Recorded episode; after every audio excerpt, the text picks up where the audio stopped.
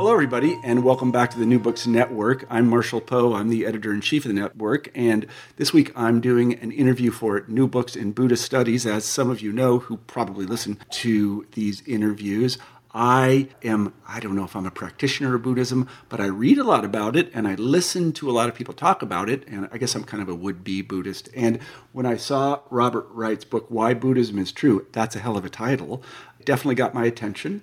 Uh, the rest of the title is The Science and Philosophy of Meditation and Enlightenment. I said to myself, I have to read this book. And in truth, I didn't read it. I got the Audible version. I'm a big fan of Audible. And let me tell Robert that the person that read it was very good. And I listened to it while building a house. It's an absolutely fascinating book. It has a, an insight in it, which I think is tremendous, and that is that there's something in our evolved psychology that makes Buddhism a valid antidote to many of our mental or sort of psychological problems. And I, would sort of dimly seen this, but what Robert has to say in this terrific book really brought it home to me. And he says it in a wonderful and very witty way. So I very much encourage you to go out and buy Bob's book, Why Buddhism is True. Welcome to the show, Bob. Well, thank you, Marshall. It's great to be here. So, could you begin by telling us a little bit about yourself? what part do you want to know about? Just who you are and what you do. That's it. Uh, I'm a white male. Uh, I, I, I, write. I run some websites, uh, Blogging Heads TV, Meaning of Life TV. I've taught a little at the college level, although I'm not really a credentialed academic, but I've I've taught, in fact, I taught a seminar at Princeton on Buddhism and modern psychology, and that was a, a big part of developing this book. But I started out as a journalist, kind of, and intermittently had brushes with academia, and I've written a, a few books one on evolutionary psychology, uh, one on human history. Um, one on God, and, so I, and now on, on Buddhism. Mm-hmm. Well, I was going to say, uh, and I'm not blowing smoke someplace. You, have kind of had the career that I always wanted because I, I, I was going to say I made the mistake. I became an academic, but I can see that your interests are extraordinarily broad, and you're one of those people I envy because you write about what you want to write about, or it seems that way. So I, I feel I, I have been lucky in that way. I, I have. I mean, there there are you know things about my life I'm not wildly enthusiastic about. But one thing, and, and, my career, and and uh, but but I think. um I have been lucky in that I have consistently been able to write about things I was interested in learning more about, and and you learn more about them in the process of writing them. And, and that's fantastic. And they're you know the big questions, the one that we're the ones that we're supposed to, at least when I became an academic, we're supposed to be addressing in academia, and we don't really address. Big them. questions are not favored in academia these no, days, no, by and large. I mean, it, there's an active bias against them. Yes, there really is. Um, and I've been in and out of academia my whole life. I go in and I stay for a while and then I leave, and I, this, is, it's a very hard thing to do. But anyway, I, I, admire the breadth of your, I'll just call it scholarship and writing. And also, you do another thing. And again, I'm not just flattering you. You actually translate really serious ideas in, into a language that I think people uh, appreciate and will actually listen to. So you're again, you're fulfilling one of the missions that academics are supposed to fulfill. That is public outreach for us. So thank you very much. We well, thank you. I mean, it, it, it's it's easier to do that when you you are were not initially a specialist in the area. Mm-hmm. So when you you know because if, if I had spent you know 35 years in Buddhist studies by now I would have totally lost track of what the layperson does and doesn't know about Buddhism. It's just hard to be an expert in anything and remember, keep in mind what people don't know who aren't experts. Um, so one virtue of moving on to different things every time you you you write a book uh, is is that you can you can keep that in mind. The downside is it takes me a very long time to write a book because I do try to become reasonably conversant in the subject first. And, and, and you absolutely have. And the, like I say, this book has a tremendous insight in it, and that is the relationship between evolutionary psychology and um, and Buddhism. But before we go there, let me ask you a standard question, and I think a good question on the New Books Network, and that is, why the hell did you write this book? well Part of the answer does have to do with evolutionary psychology. I mean, I had written my book, The Moral Animal, about evolutionary psychology. That had highlighted for me uh, some of the more unfortunate aspects of human nature and made me more aware of the role they played in my life. You know, ranging from how ridiculous anxiety can be to how unjustified your unfair judgments of other people are and how ludicrous, therefore, is the the moralistic rage that you bring to bear on some of these people you judge uh, unfairly. a lot of things like that were I was more aware of, but but but evolutionary psychology doesn't give you anything to to do about them. It, it, I think the the diagnosis of the problem is solid, but there's no prescription for what you do about it.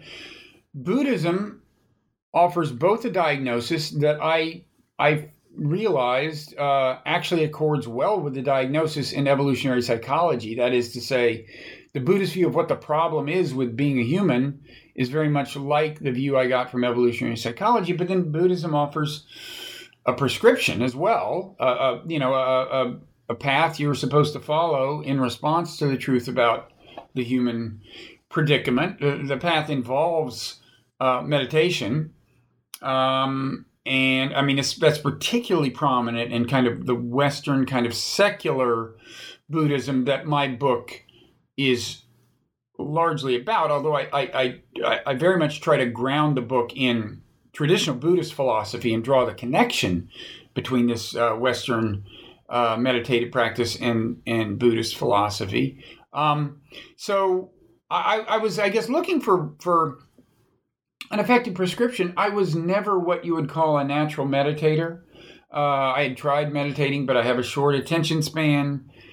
I'm not a picture of emotional equilibrium. um, there was I had none of the ingredients of, of of you know becoming a great meditator. I finally went to a one week silent meditation retreat in 2003 and had amazing experiences there after a couple of days of intense frustration. Um, and by the end of it, my consciousness had just been kind of transformed. I was in a way better place than I had uh, started the weekend.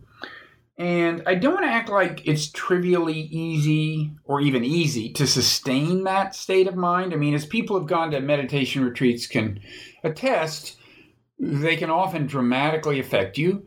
But then when the retreat's over, it's a challenge to sustain a daily practice that lets you hold on to at least a significant amount of what you got at the retreat.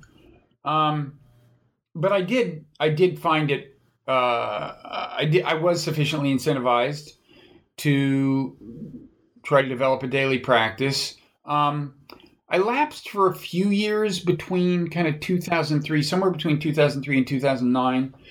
But then I went on another retreat in 2009 that got me back on the path. And I've been, since then, I've been to a number of retreats. And, and that was the period when I was writing the book.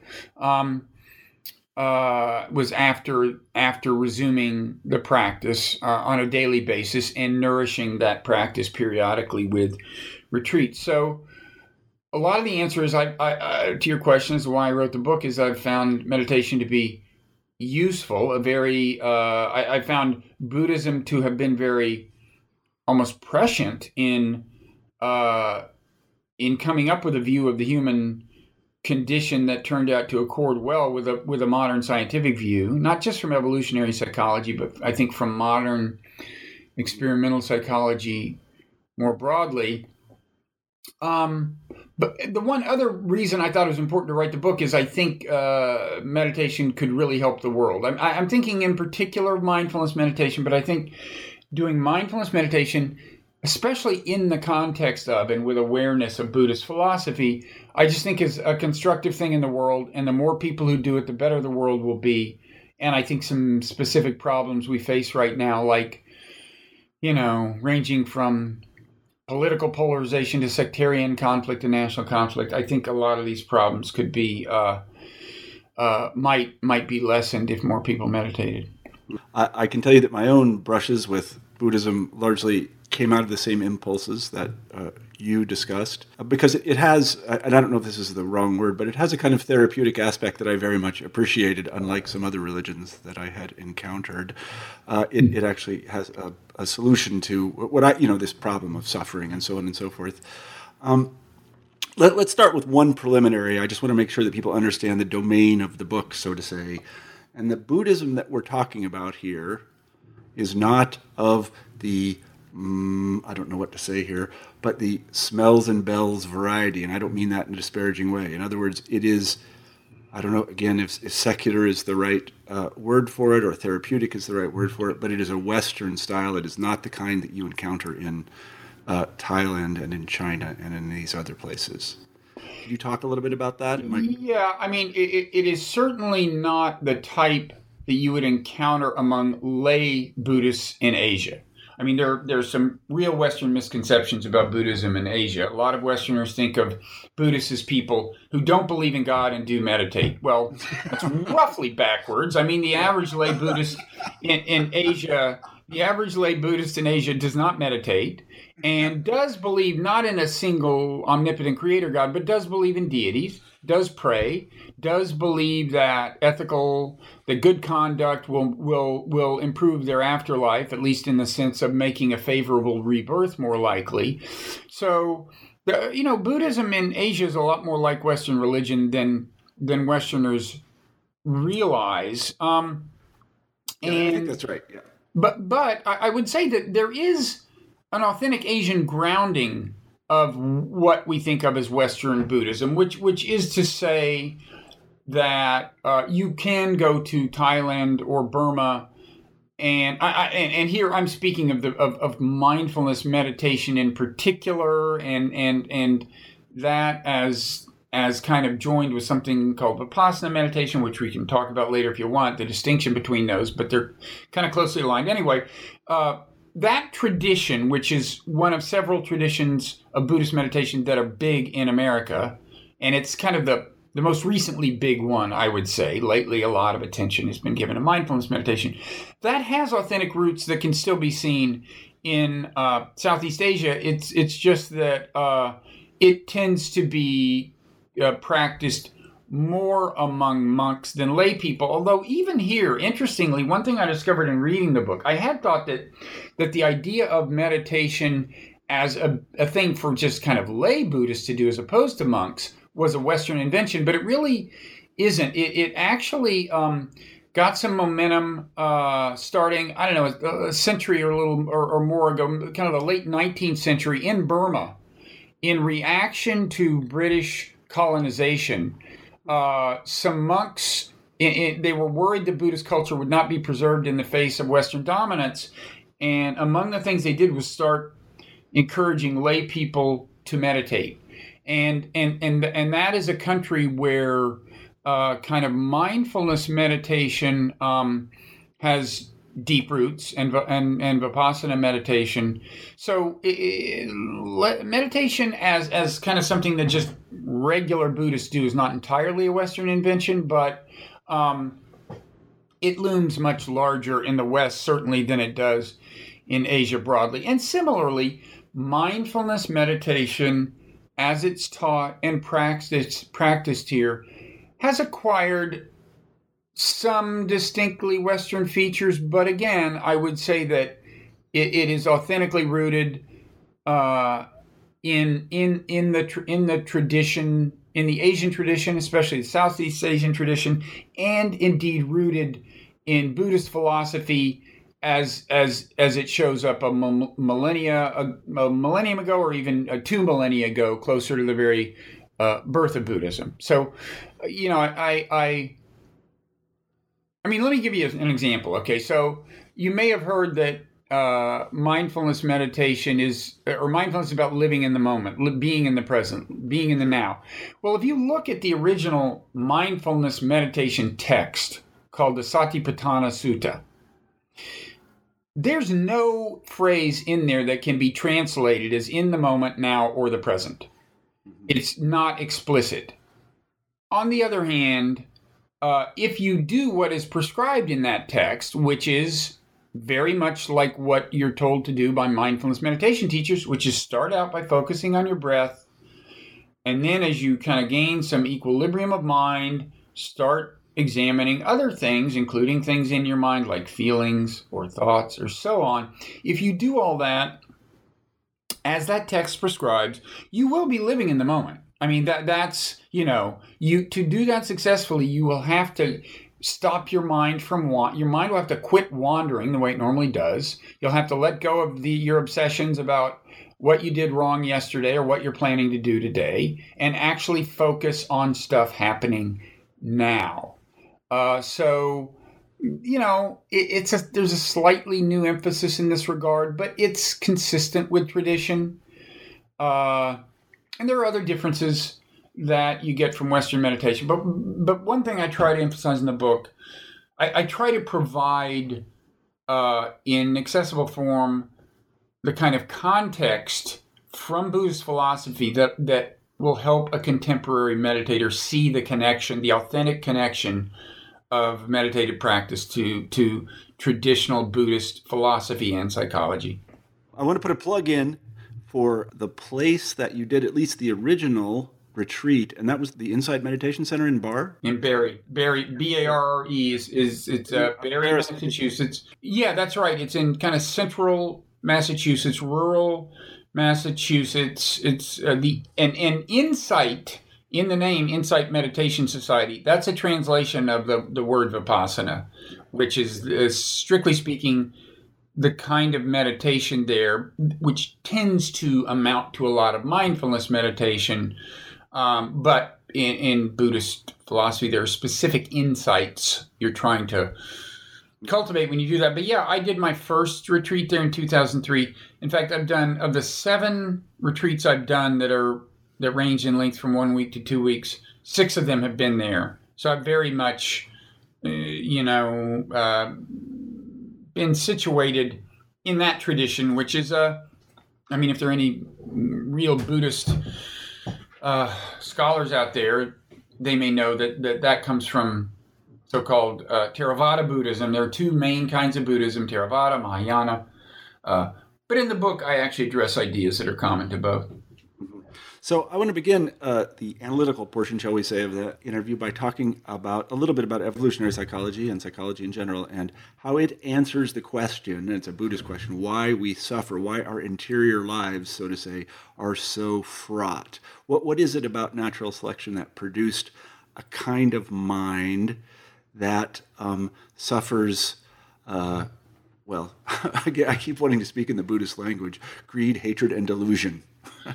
right. Why, why did we evolve like that? Why, why didn't we evolve to be? I don't know.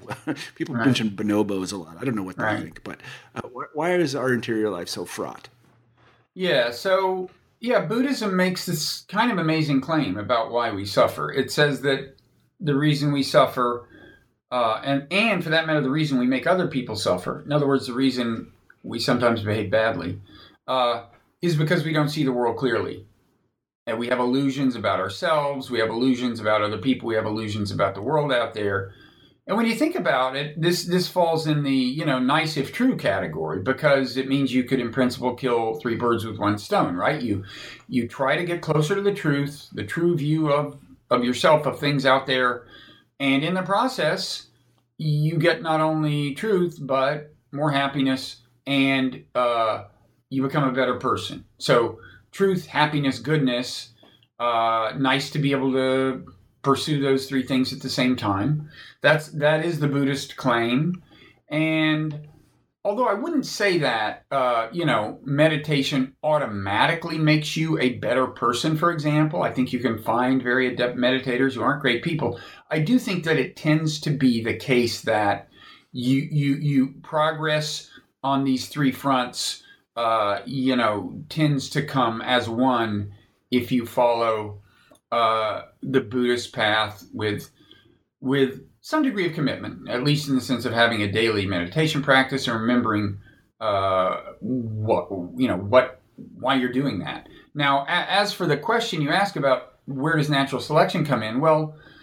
One thing I had noticed in writing about evolutionary psychology is, you know, Buddhists are right in that we do tend to suffer and we don't always tend to see the world clearly and and and natural selection explains both. I mean um, for starters if you look at something that's really emphasized in buddhism which is our failure to really reckon with the impermanence of things including the impermanence of gratification itself well i think you know evolutionary psychology explains why gratification would be fleeting, right? If you, I mean, natural selection builds organisms that will be good at getting their genes in, into the next generation. Period. That is the the bottom line.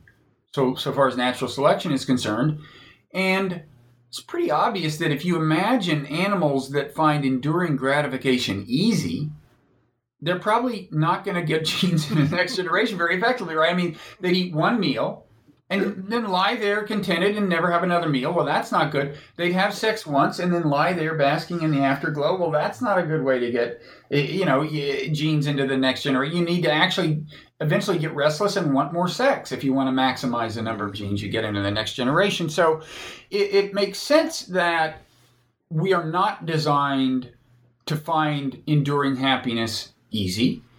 We're not designed that way by natural selection. And when you think about it, I mean, as for this, the Buddhist uh, emphasis on not seeing the world clearly, on delusion, on, on illusion, there's a little of that here too, because we tend to, when we're looking forward to the next gratification, eating some junk food, sex, getting some promotion we've worked for, buying something online, some new gadget, we tend to focus on the gratification and not really think about how fleeting it's going to be. So, even that you could say is a kind of illusion, and, and Buddhism is considered a kind of illusion, not really reckoning with the impermanence of things. So, so right there you see how um, evolutionary psychology accords with Buddhism on, on both both both of these along both these dimensions. The the emphasis mm-hmm. that people by nature recurringly uh, well that they don't see the world clearly and that they recurringly suffer and that uh, those two are related. Um, and by the way, the word dukkha that is translated as suffering, a lot of scholars would say that another good translation of that, or at least a supplementary translation, would be unsatisfactoriness. And that just accords perfectly with yeah. with with a Darwinian view because you would expect that that natural selection builds animals that are kind of recurringly dissatisfied. They always want more. You can always do something to increase your chances of getting genes in the next generation. So restlessness, unsatisfactoriness, it makes sense that that would be a natural thing. Yes, that's right. yeah. Yeah. Um, so you go a little bit deeper than that into it, and maybe you want to talk a little bit about the theory of the modular mind. That is, and the way that I always, uh, again, in, when I discuss this with people, I always told them that I have little machines inside of me, and that they simply produce these impulses and thoughts, and I'm not in control of them. That they're not really me. They're mm-hmm. they're they're doing things, and then my subjectivity does them but the modular mind seems to fit this right. Could you talk a little bit about that? Sure. So in in uh, Buddhism, there is this pretty well known doctrine of not self, which is typically rendered as the idea that the self doesn't exist. Um, there are actually some people who wonder whether that's what the Buddha originally meant, by the way. Uh, you could also interpret his initial discourse on the subject as just kind of saying, you know, these various parts of you that you think of as you. If you go look look at your feelings, your thoughts, whatever, they're not really under your control and they they often bring you unhappiness. So like do yourself a favor and don't uh, identify with them. And if you want to look at the doctrine in that strictly kind of therapeutic way, meditation is certainly a powerful tool because it can help you look at things like uh, anxiety in a way that uh, that loosens their grip on you. But um, uh, and by the way, the idea there is that the anxiety itself, and and this is consistent again with evolutionary psychology, the anxiety itself can be warping your perspective. So it is itself an instance of not seeing the world clearly, as well as a source of suffering. But but but you're right in in, in bringing up the modular mind. I think you're pointing to the the Buddhist the more conventional idea that what the Buddha meant is the self does not exist as we think of it. Mm-hmm. And mm-hmm. One way of interpreting that is to say, you know, you have this sense that the conscious you is in charge. It's the CEO. It's it's making the decisions. It's generating the thoughts. Um, well, that's false. That, that, that is certainly one version of not self that you can find in early Buddhist texts, including some that are attributed to the Buddha. And um, there, uh, there's a, there's first of all a fair amount of psychological data supporting that. There are experiments that seem to show that when we decide to do something like, okay, I'm going to sit here and, and, and at any moment I'm free to decide to push this button. Well, there are studies that seem to show that uh, the actual physiological processes that lead your finger to push the button kick in before you are consciously aware of deciding to do anything. And there's a, there's a lot of data like this, some involving the so-called split brain patients whose whose hemis, brain hemispheres were surgically separated. But in any event, um, a lot of evidence suggests that maybe this conscious self is not really in charge; that it's more like an observer. That it's more like the passenger on a plane that's under the illusion that it's the pilot and if you ask, well, what is the pilot? Well, according to the modular view of mind, there's no one pilot, but there's rather a lot of competing kind of modules in your mind. You shouldn't think of them as physically distinct regions. It's more like they're different networks that are distributed over the brain, but they have different specialties. So there could be one that is like uh, designed uh, I say put designed in quotes when I'm when I'm talking about something that natural selection creates because uh, it's not a conscious process, but a, a, a module that's designed uh, to keep you you nourished. So it's it's looking for things to eat and, and it wants you to eat food. That's its mission is to get you to eat food. And then there's a, a module that maybe wants you to impress people whose opinions are important. And uh, so if you're sitting there at like a cocktail party and there's like a hors d'oeuvres over on the counter but there's these people whose opinions you value and you're talking to them. These modules, you know, might be un, un, unbeknownst to you, you know, beyond conscious recognition, they may be kind of fighting it out. And the, the, the, for the time being, the module that, that wants you to impress the people is winning you're sitting there talking to them, but every once in a while you may feel the tug that the other module is trying to insert into your consciousness. And again, I say trying to, it doesn't mean it's conscious, but um, so that that's the modular model of the mind that that that that natural selection over time humans you know through evolution acquired a number of a succession of specialized modules that then were refined by natural selection but they have different missions and to a large extent, uh, there any competition between them is worked out at the subconscious level. So you're only aware of like the the winning thoughts, so to speak. So the module that that suppresses the other ones and projects its thought, like time to go get some food, into your consciousness is you're only aware of that winning thought and you think that it's a decision you made but in fact there's all of this subterranean competition going on that you're not aware of. And and this, by the way, is is very consistent with a thing that you hear at meditation retreats sometimes, where te- meditation teacher will say, "Thoughts think themselves," and and what they mean, they're referring to an apprehension that that you may have if you after really getting kind of in depth with your meditation as you can on a meditation retreat and that's this sense that well, this thought just kind of floated by. Normally, I think of myself as generating, but actually, whoa, it just floated in from left field. And I can either choose to identify with it and embrace it and call it my own or not. I can just let it go. Now, uh, that's also done with feelings. And, and I think most people find it easier to do with feelings than with thoughts. I think doing that with thoughts is like a more advanced meditative state. But with both the feelings and the thoughts, the way evolutionary psychology might think of them as being generated by these modules. And we tend to naturally own them and think that's part of myself. Indeed, I may have created that thing, but the identification is optional. And a lot of the progress you make in mindfulness meditation consists of getting good at choosing whether or not you want to identify with certain feelings or, or certain thoughts. Mm-hmm, mm-hmm. I'm reminded of a one of the most insightful uh, occurrences, I guess I would call it, my entire life. This must have been 15 years ago. I had a student uh, who was having a lot of problems, and he went to see a psychologist, and he came in to talk to me about how he was doing. And he said, The psychologist says that I suffer from what he called intrusive thoughts. Hmm. And I, at that moment, it just flashed like, all of my thoughts are yeah. intrusive. Yeah. It's the only kind there are. that is the only kind there are, my friend.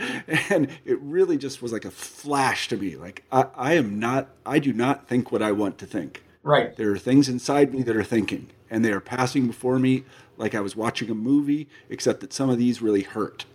Right. And uh, it, unlike a movie, well, actually, a movie can affect your uh, emotions sure. as well. Sure, and you can and you can either choose to get wrapped up into you know you can get wrapped up into it a lot, or sometimes, especially if you're just seeing a movie you don't think is very good, you're not drawn into it.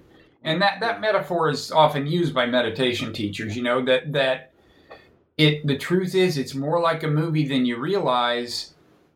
And if you'll kind of to some extent treat it like one, where you're somebody sitting there watching and enjoying it when it's enjoyable for what it's worth, but not not letting it cause you pain, then you'll be better off. I think there's something in the folk psychology, at least American folk psychology, that sort of recognizes this as, as, as, when people will say, after being really angry or doing something untoward, they'll say, I was in a state. You know what I mean? In other words, they're saying, that wasn't really me. That right. something going on right. in me. Right. But the real me is back. Now, of course, the real me isn't back because there's no me. Right.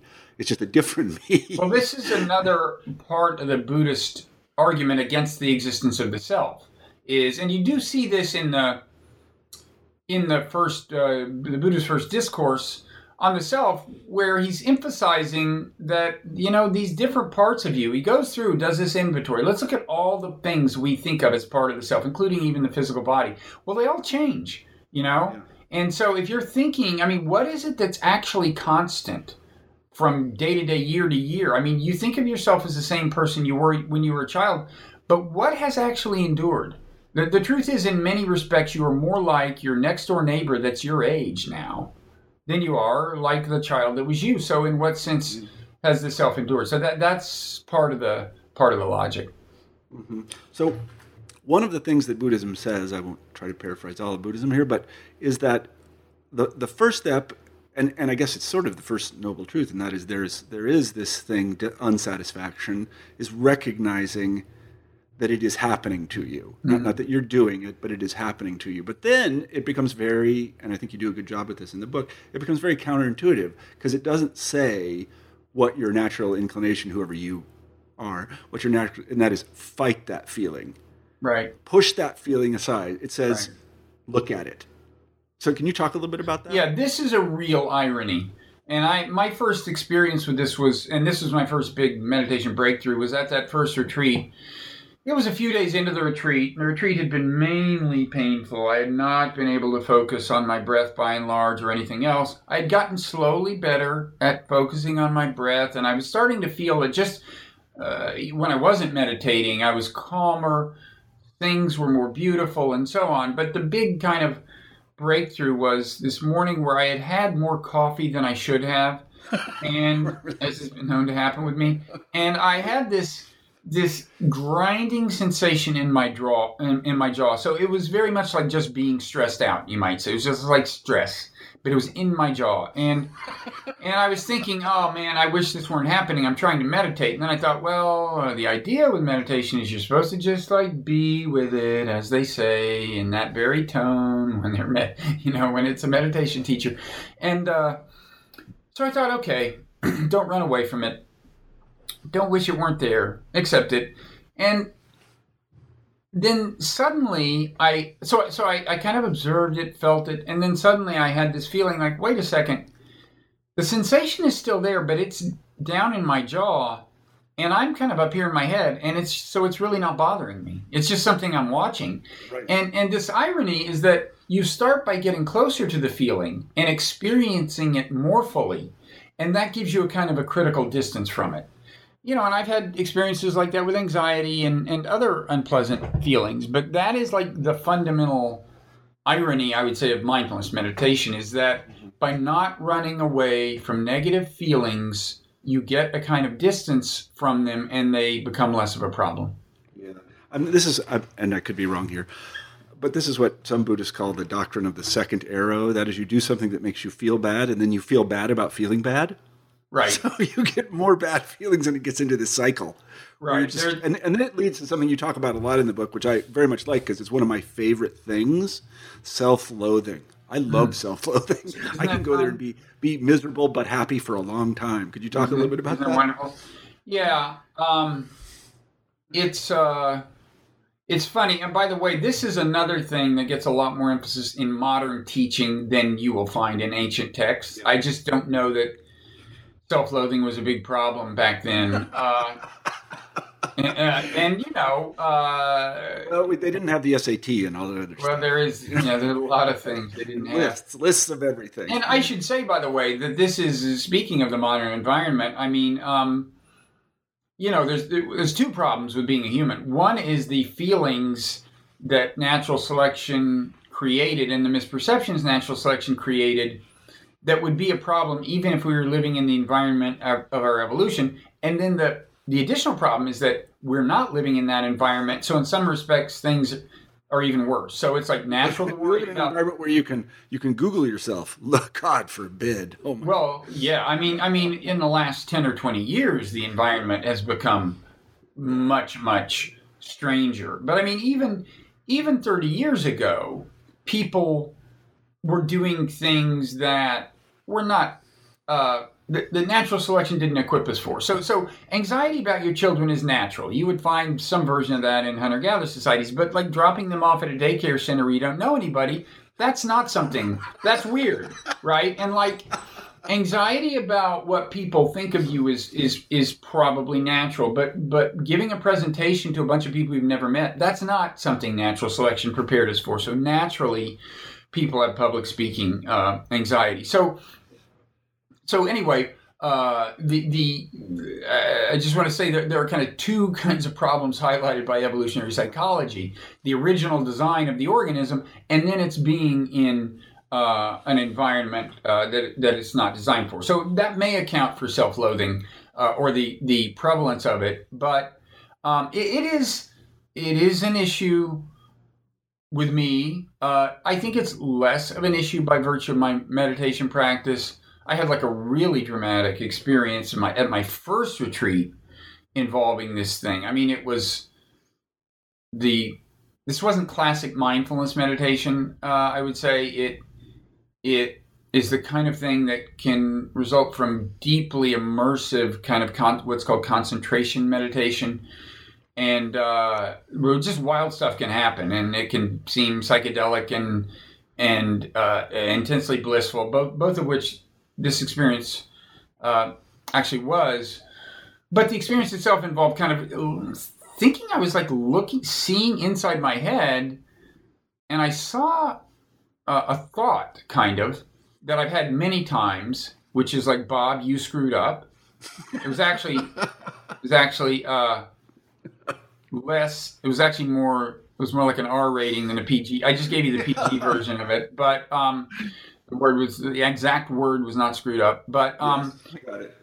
Uh, the up up up was the up part was there, um, yeah. but um, so and and suddenly it seemed like it was actually I was not. There were two parts of my mind I was kind of seeing. There was the part that was saying it, and then the part that the communication was directed at. So there was part of the mind that was me, but that was not the part saying the thing there, there was a, there was like I guess now I would I didn't think of it that way at the time. Now I might think of it as a module, a module for for criticizing yourself, which would actually make sense as a module because because you need to be aware of your mistakes. It's just that you don't want the module to get out of control, and um, and so it was like it was really bizarre and kind of psychedelic. And when I told my teacher about it after the retreat, one of the retreat teachers um, he said uh, he said two things.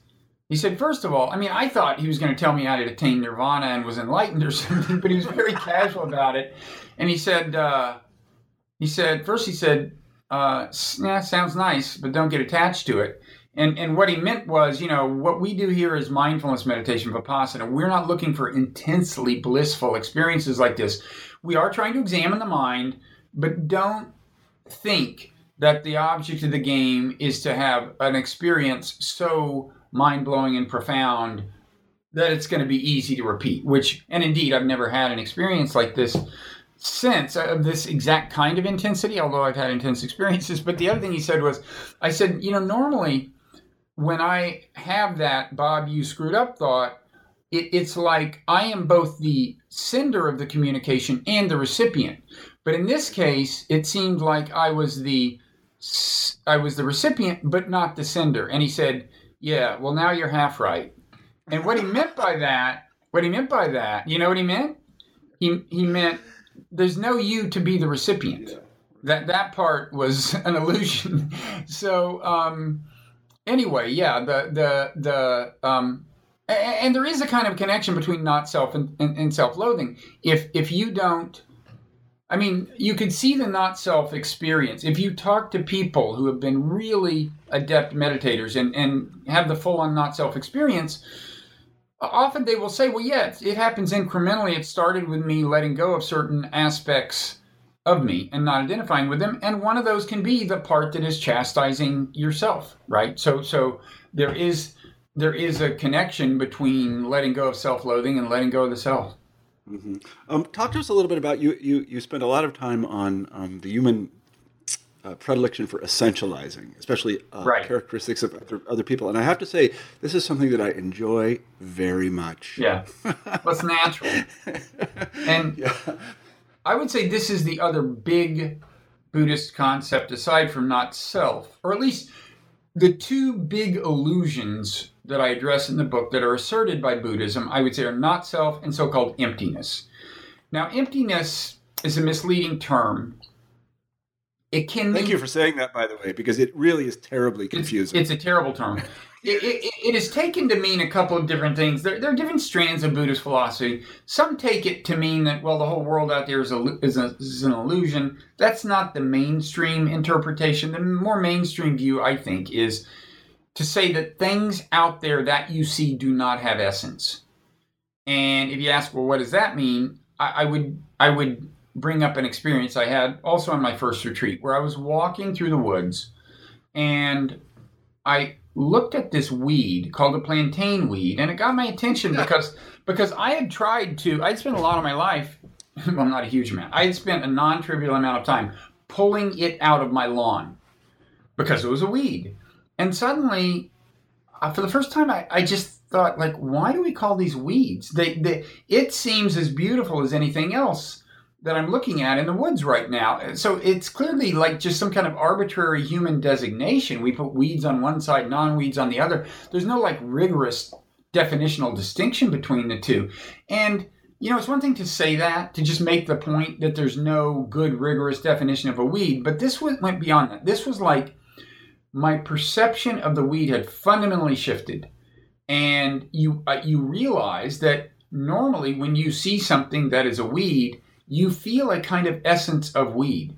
It projects something to you that is really quite different from what a flower projects or what an evergreen tree projects.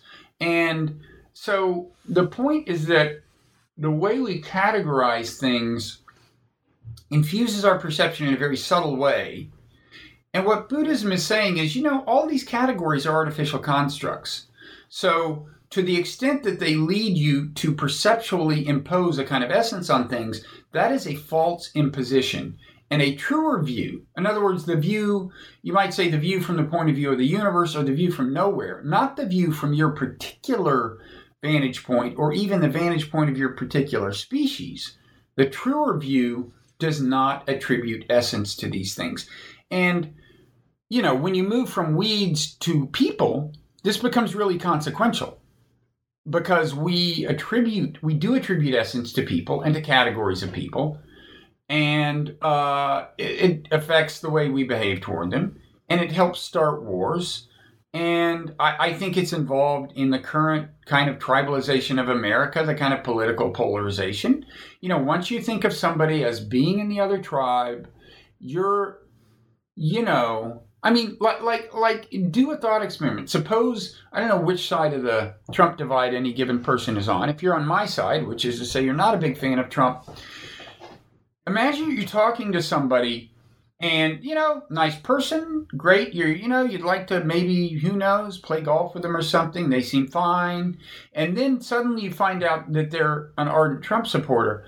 I predict that if you pay attention, there's something fundamental that shifts in the way you look at them. If you're like a real strong anti Trumper, and it can work in the other direction. If you're ardently pro Trump and you meet somebody and then you thought that maybe they were on your side, but it turns out they hate Trump. So, either way, I think if you pay attention, you're going to sense a shift in your very perception of people. There's like a vibe they're now giving off that they weren't giving off before. And and and to not have those kinds of feelings is the feeling of emptiness. To not impose categories uh, on things, and and the trouble. I mean, you might say, well, wait a second. Um, they are in the other tribe. I should be aware of that. Yeah, you can be aware of it without it being so kind of emotionally felt and, and so emotionally infusing your perception that it warps subsequent judgments about them. Okay, there are specific cognitive biases that are triggered by the way we categorize uh, people. My one of the most interesting, I think, is the fact that if, if we have somebody in the friends or allies category, when they do something good, we think of that as flowing from kind of essence of them. That's the kind of person they are. If they do something bad, we're more inclined to just explain it away. Well, they had a bad day, they had gotten some bad news, they didn't get any sleep, or they were under peer pressure. With enemies, once you've got them in that enemy box and you're perceiving them that way, it's the opposite. The psychologists have shown. It tends to be the case then that if they do something bad, it confirms your view of them as the enemy and, and you attribute it to the kind of person they are. If they do something good, you find a way of explaining it away. They're just trying to fool us, they're just whatever. So, and, and I think that's the kind of thing that starts wars. And that's why people who favor a given invasion want to demonize the leader, or at least that's the way it works, is that once you've got everyone thinking of the leader as a truly evil person, then there's no way out of the box because anything good they do will be explained away, anything conciliatory they do will be explained away, and so on. So these things have real consequence, and I think mindfulness meditation makes you uh, better able to sense the subtle ways that feelings are infusing your perceptions and whether or not you have the full on experience of emptiness, which, by the way, really adept meditators tell us is wonderful and, and very pleasurable, but whether or not you have that, um, I, I think just being aware of the little ways that your emotions are tugging at you and uh, and and even getting you to do things like retweeting or clicking share to promulgate some news that you really haven't checked out. You just like the feel of it because it, it reflects favorably on your tribe and unfavorably on the other tribe. Even little ways that like that that feelings intrude and I think uh, exacerbate political polarization. I think you can become more aware of those uh, through meditation. Mm-hmm. Yes. Um this tendency for essentialism is something that I see all the time on, not that I spend a lot of time there anymore because I find it unhealthy on Facebook. And again, if you've read evolutionary psychology, Facebook is a fascinating place because you can see uh, tribalism was may have been fit for the era of evolutionary uh, adaptiveness, but it is not on the internet. it does, right. does, not work anymore because you see these people work themselves into a, a kind of frothy anger with one another right. over people that aren't even there. Right.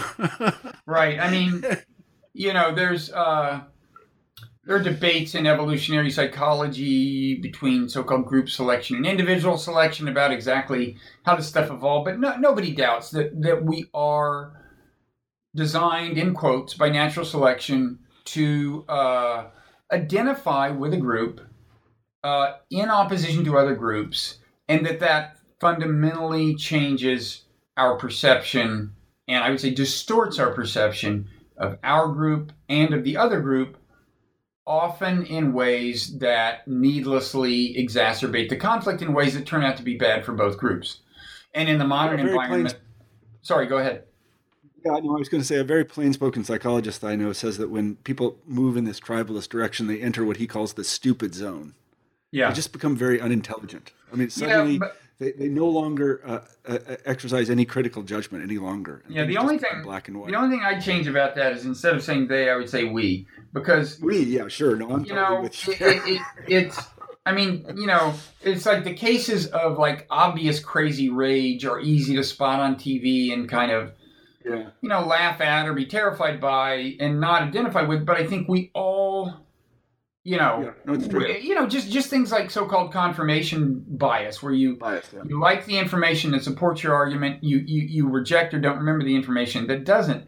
That is, in fact, the example I just gave of kind of spreading fake news is is confirmation bias, and the way it's working is you are you you have a feeling of attraction to the news that supports your argument. You have a feeling of aversion to the news that doesn't, and you know uh, this this this kind of clinging attraction and this aversion on the other hand are are the two things that Buddhism is most devoted to making you aware of.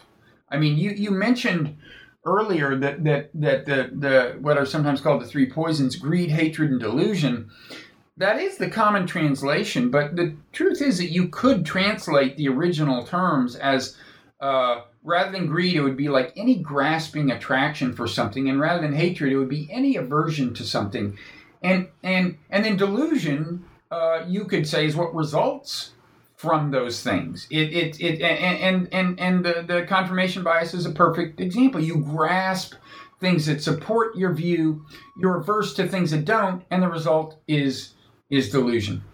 Yeah, no, that's that's absolutely right. I have just one quick topic uh, that I want you to talk about briefly, and then I'll let you go because I know you have another appointment. Well, one of the common criticisms of Buddhism is, especially insofar as you can reduce it, and I don't know if you can, to a pursuit of equanimity, is that you end up really boring. I can't remember, was it your mother who said that the Buddhist would be like a tree stump or something? What was it exactly she said? Uh, I well, there, there was certainly the meditation teacher who said boredom can be interesting, and what she meant was if you're um, meditating and you're just like, oh, is so boring. I can't, I can't focus. This is like the worst thing. Well, then examine that feeling, right? I mean, you always have some feeling that's prominent enough to pay attention to, even if you can't focus on your breath. Just try looking at that. And she was just saying, like, uh, you know, boring boredom can be interesting. And in the book, I say it's true, but it can also be very boring, and you have to experience that part first. Uh, before yeah. you um, but but the point that um, anything can be the object of your observation is an interesting one because you know people who have trouble doing the conventional thing and i have trouble of like focusing on your breath um, the uh, one thing you can do is just wait until you have a, a prominent emotion that's problematic and i think a good candidate is sadness if you're feeling sad just sit down close your eyes and observe the sadness. Yeah. You, you, may find it's easier, it's easier than you think, even if you don't consider yourself a great meditator. And it will change. You know, in other words, like where in my head is the sadness, or where in the rest of my body is the sadness? And for example, you may notice eh, there's a there's a distinct feeling right around your eyes that it, it, it, may feel like you're close to crying, even though you're, you're not going to cry. You're not. You're, you're probably not going to cry, but sadness seems to involve like mobilizing, at least sometimes, the muscles that would be involved in, in, in crying. Now, that may or may not be interesting to you, but the point is that when you start evaluating the feeling that way, it tends to make you suffer less. The feeling does, because mm-hmm. you're just not you're not enslaved to it anymore. You're an observer of it, and I, I, I think that's a you know you don't have to go to retreat or anything. Just sometime when you're having an intense emotion, sit down and watch it. Well, Bob, I want to say that I appreciate very much you spending this time with us today. You've written a terrific book. As I said, we've been talking to Robert Wright about his book, Why Buddhism is True The Science and Philosophy of Meditation and Enlightenment. So, Bob, uh, let me ask you uh, one final question before I let you go. What, what are you working on now? Uh, the, the honest, somewhat embarrassing answer is that I'm completely immersed in book promotion right now. I bet that's right. Yeah. Um, I shouldn't be. Answer. As a good Buddha, you know, it's interesting though.